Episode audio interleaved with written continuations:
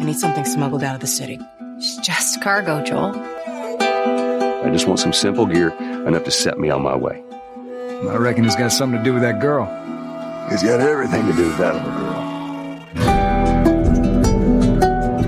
Can't be any worse than in here. We're shitty people, Joel. It's been that way for a long time. We are surviving. This is our chance. It is over, Tess.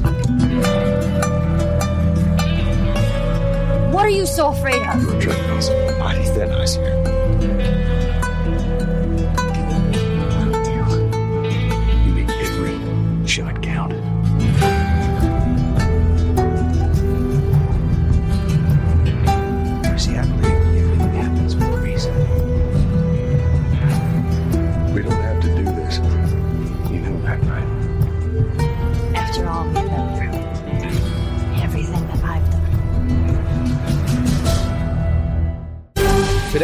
Between the Lines, a first ever for our series when we explore the philosophy of an award winning video game with Neil Druckmann.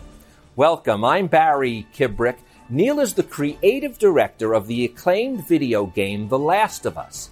Along with director Bruce Straley, they created a game that set a new standard for the genre.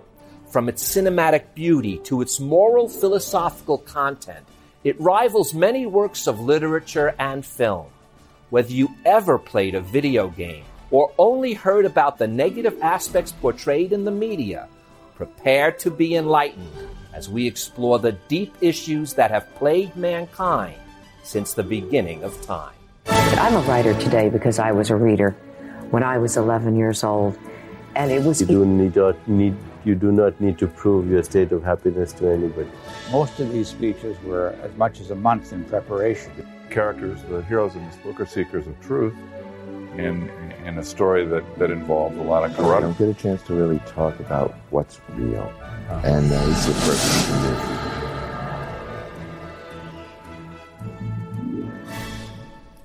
Neil, welcome to the show. This is a first for Between the Lines. We have never done a video game before, but my son said to me, Dad, this is one you must do. It was that simple. He said it follows your philosophical take.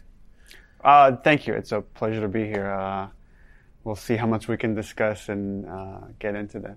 Well, we're going to because I always offer, even though my viewers know, I am going to discuss strictly the philosophical, moral, all the issues that have faced mankind throughout history. I'm going to bring up because this game has elements of it that one could talk about that way. But since it's fictional, would you like to give a little brief something about what it's about? Or if you're not, I'd be happy to. I mean, I could just say at its core, it's ultimately a, it's a love story between a father and a daughter, and uh, and the kind of very human journey that they go on, um, and it's surrounded right by this horrible infection that has kind of devastated mankind.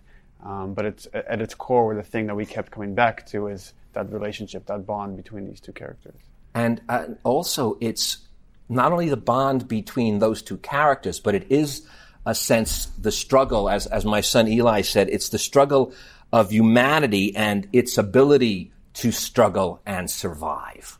Yeah, one of the things that uh, Bruce Straley, the game director, and I like um, what we call the B story of this. Like the A story is Joel and Ellie and kind of their struggles and their arcs.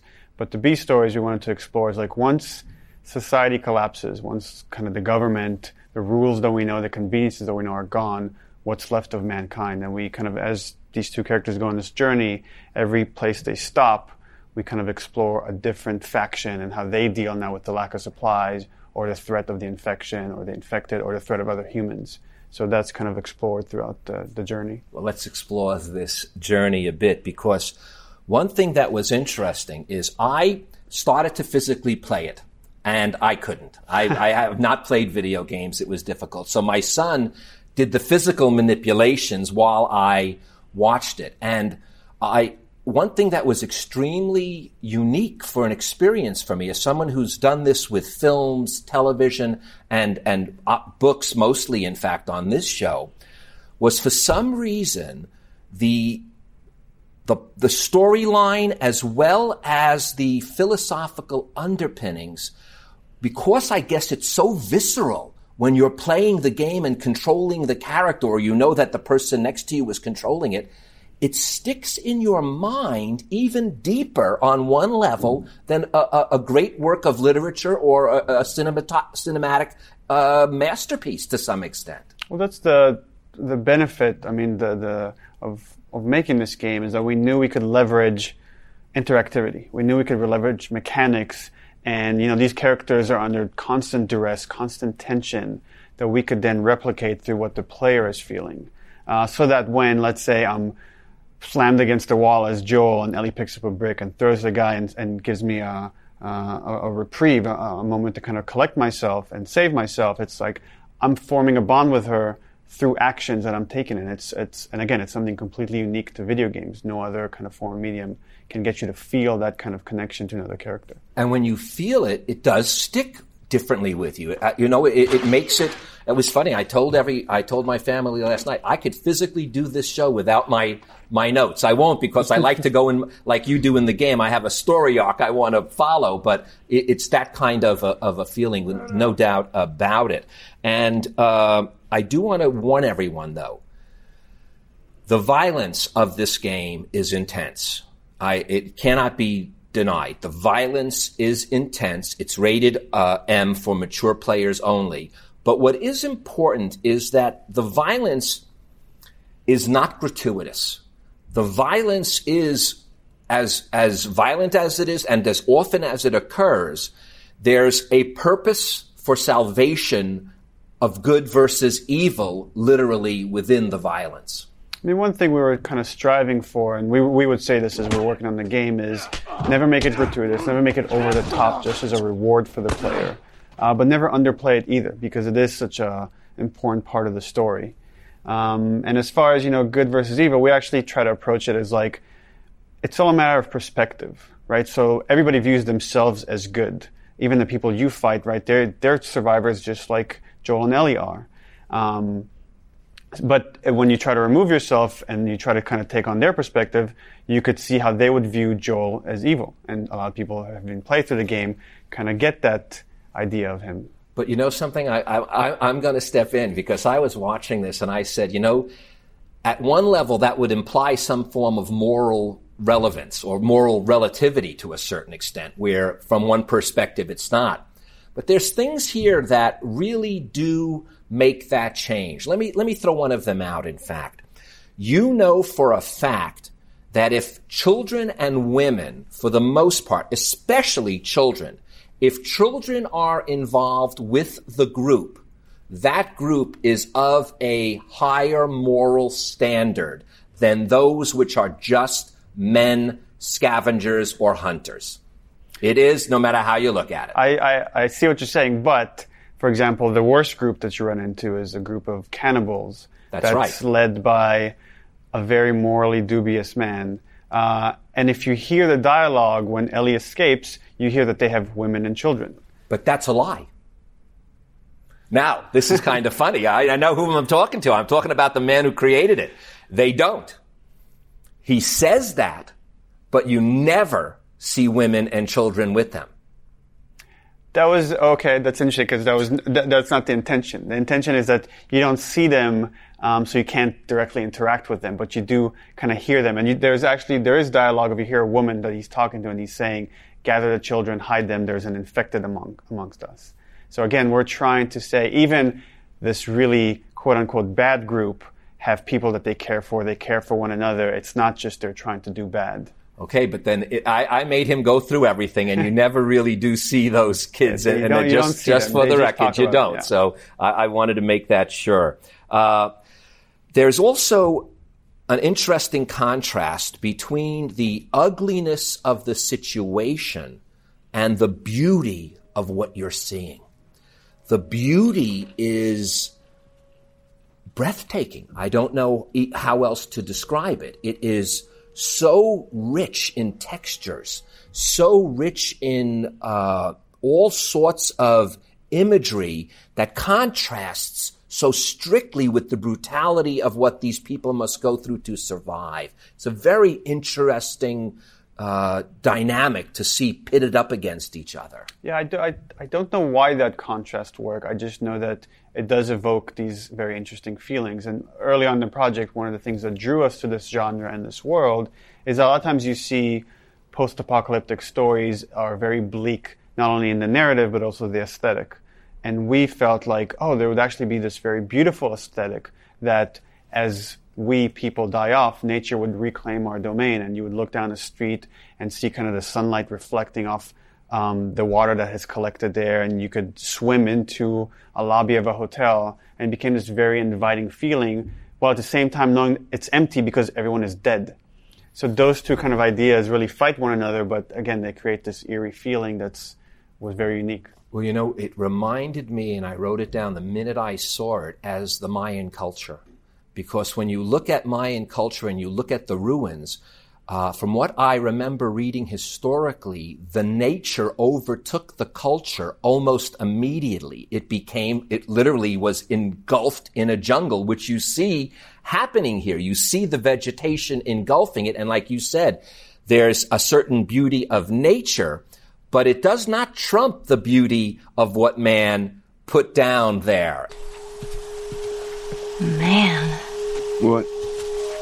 Nothing. It's just. I've never seen anything like this, that's all. You mean the woods? Yeah. Never walked through the woods. It's kind of cool. It's it's a kind of an inch, and again, I know that you, you purposely want us to fight with that mm-hmm. issue. That's part of what's going on, and I obviously have my opinion when we when we play with it. But um, it is this destruction of mankind that no matter what is not that beautiful. No matter how much the trees are growing over it, no matter how much, it's a horrible thing. And it's important for people to realize that distinction. We're, we are here to somewhat, without getting even religious, we're placed here to do what we do. And what we do is build and design and make and create. And nature grows. Well, it's interesting also those two ideas kind of uh, are reflected back at the two main characters. So you have Joel, someone who's lived in our world, that when he does go down the street, all he sees is death. And you have someone like Ellie that was born after this outbreak, and she goes down the street and she just sees the beauty. Uh, and again, they have this very different perspective, one because of age, but also because of the very different lives that they have lived.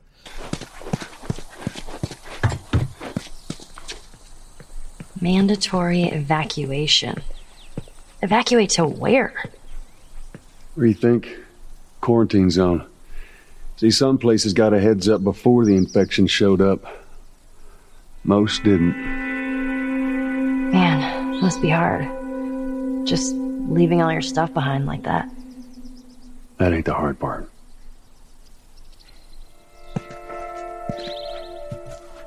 This place is very quaint. quaint? Well, I don't know. I mean, how would you describe it? Empty. Yeah, that would be another way. The ultimate thing about this game is when it is over, and I'm not going to give any spoilers because I'm not going to say what happens. But when it is over, it forces you to ponder a, a number of questions. That is built into the game. You cannot help but begin to think in your mind about this scenario. And, and one of the things that stuck in my mind so deeply is the question, I guess, from the beginning of mankind. What are you willing to sacrifice? And would that sacrifice be the right thing to do? And I could not help but think of the biblical story of Abraham while I was watching this because he is required to sacrifice his sure. son, his child, and what happens in that story. There is a similar emotional and spiritual aspect to this game that it left me with that feeling. Yeah, and that's that was very purposeful. Like the the, the story is littered with these people that um, have these very kind of uh, obsession with what they believe in. Um, with Joel, it, it turns into protecting Ellie. With someone like Marlene, it's about restoring the the country that we used to have um, and saving the world. Uh, and then when you put those two people against each other, it's the ends. What kind of ends justify the means? I want to take some of the the words themselves out a little bit and play with it. And uh, Tess is one of the characters that almost starts off the game to some extent, lets you know what's you know sets it everything in motion. And her words, "I just do it as far as it needs to go." And there's a tremendous aspect that never giving up. It plays through on a number of levels and with a number of characters, some you don't even ever see. But that is a statement of humanity amidst even the most horrific situation. Well, for Tess and I guess a lot of these other characters, once they find the thing that they truly believe in, the thing that they're willing to sacrifice so much for, they're willing to go to any length to get there. And for Tess, when she hears that Ellie might be immune, um, it becomes this moment of redemption for her. All of a sudden, she looks at her life and realizes, oh my God, I've done all these horrible things. If I do this one thing right, maybe I could be forgiven for that. And she, um, and she tries to get Joel to that same state. Redemption. Yeah.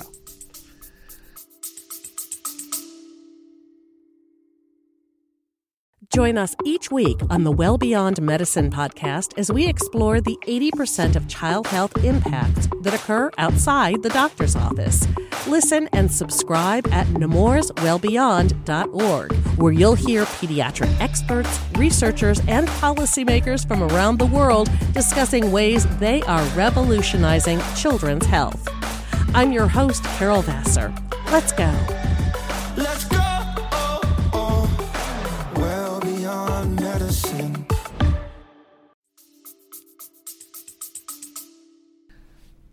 Another thing about survival that you bring in here, and it comes again out of the mouths of Babe from Ellie, and that is humor.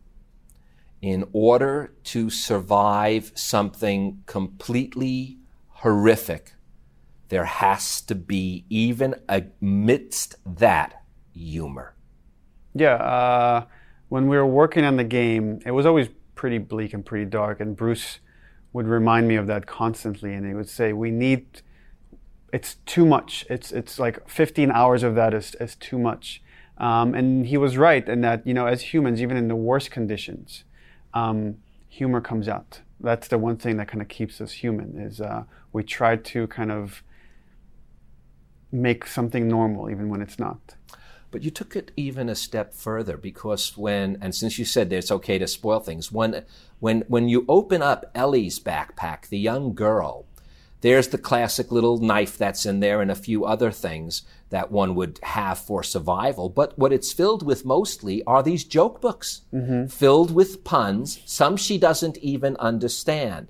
And as I said, I always kind of, in, in whenever I go through something, in any film or any book, if there's a, a, a, list of things, like in this case, a list of jokes, so to speak, I always think the first one's sort of the one that is going to hit home with me the most. And in this case, it does. It's a little pun. She opens it up, and I have to be careful because I'm almost positive it's the first one because my son claims it is and he's played the game six times. But I understand some, I was discussing it with someone else and they didn't even get to this right. part of it and know this. So it's kind of interesting. But hers is, and this is the exact line, and it's a pun. It doesn't matter how much you push the envelope, it'll still be stationary.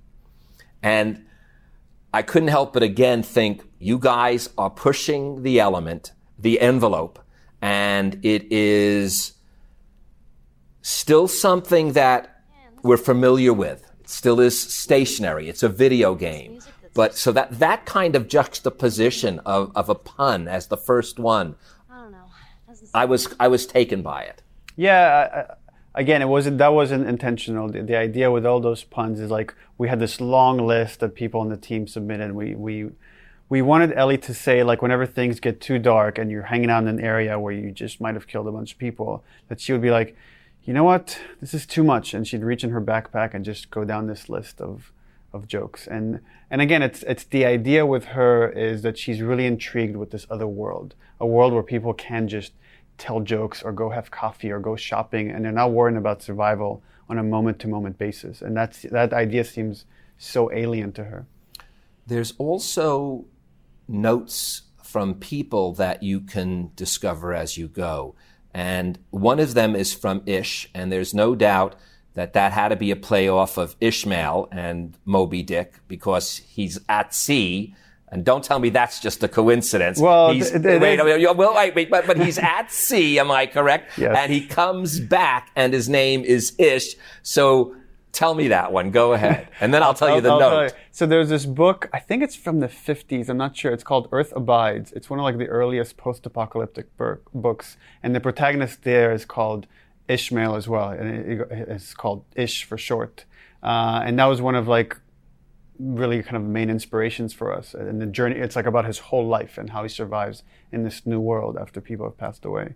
Uh, but there was the boat, and I, we were thinking as well about uh, Ishmael, but it was mainly the Earth Abides protagonist. Well, because he also, and again, it reminds me more of the story of Moby Dick. I didn't see the other thing, but he has the first. Actually, now I don't know if this is the first note that he has, but it, it, but it was this. I have too much faith in humanity. I see that we are still capable of good.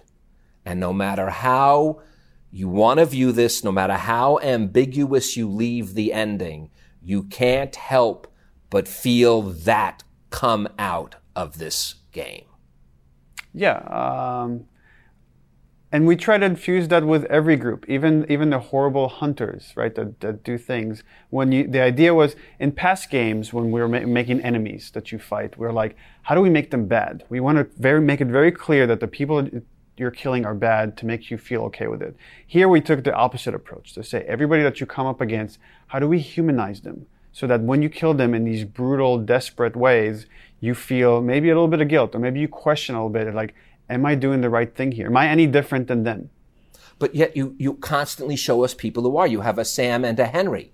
And, and again, child, always with child. Right away, you know there's more of a morality going on here. And Henry, is Henry the older brother? Yes. And he says right away, you only take what you have to. The morality of man still shines through, in my opinion.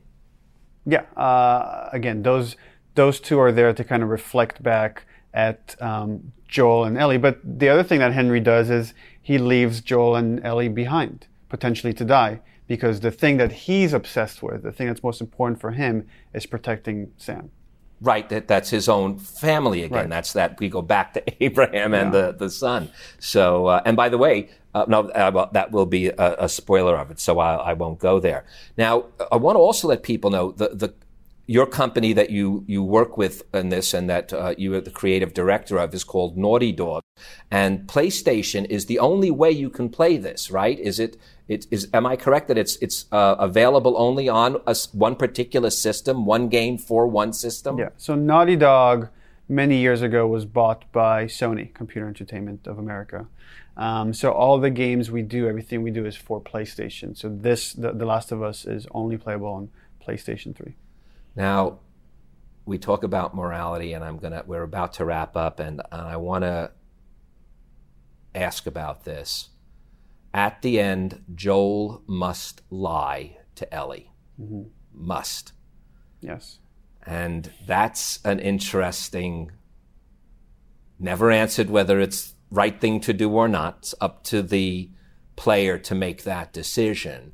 But it's definitely one of the key ambiguities that is placed very close to the end of the story. It's, I mean, with Joel, it was again thinking about he has these ever increasing sacrifice he's willing to do to to protect Ellie. And at first, he's willing to put his life on the line because he doesn't value his life very much. Then you see he's willing to put his friends and family lives on the line to protect her. Then by the end, he's willing to essentially sell his soul by damning the rest of mankind to save her. But the thing he cares for the most is his relationship with her. And then he's willing to put that on the line, right? By lying to her, he's wanting to protect her, but es- essentially endangering that trust that they've built up over the course of the game. So yeah, it's and and he says it. Uh, it's it's his exact words. I'll read them as they are. No matter how hard you try, you can't escape the past. He's yeah. uh, he he wants that redemption, but that redemption might never come from him.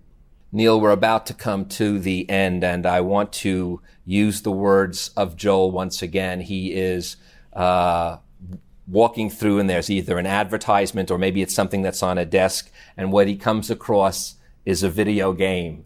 And he says this I was never a big fan of these things. And I thought that was a beautiful tongue in cheek way of ending it. And I want to thank you, Neil, for enlightening us that these games, when done right, can have a much different effect than a lot of the media makes it seem they do. Yeah, our medium is still so young, and you know we're figuring out the language and how we can tell stories using interactivity, and we feel like there's so much more we can still do.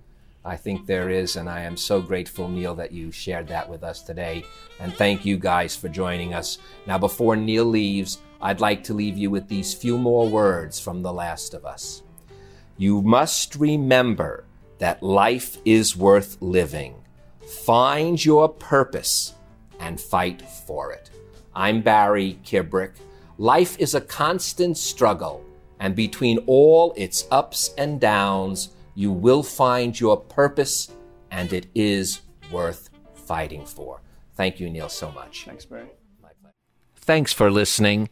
If you enjoyed this podcast and want to hear more, please subscribe or become a patron of the show at barrykibrick.com to keep it going every week. Thank you.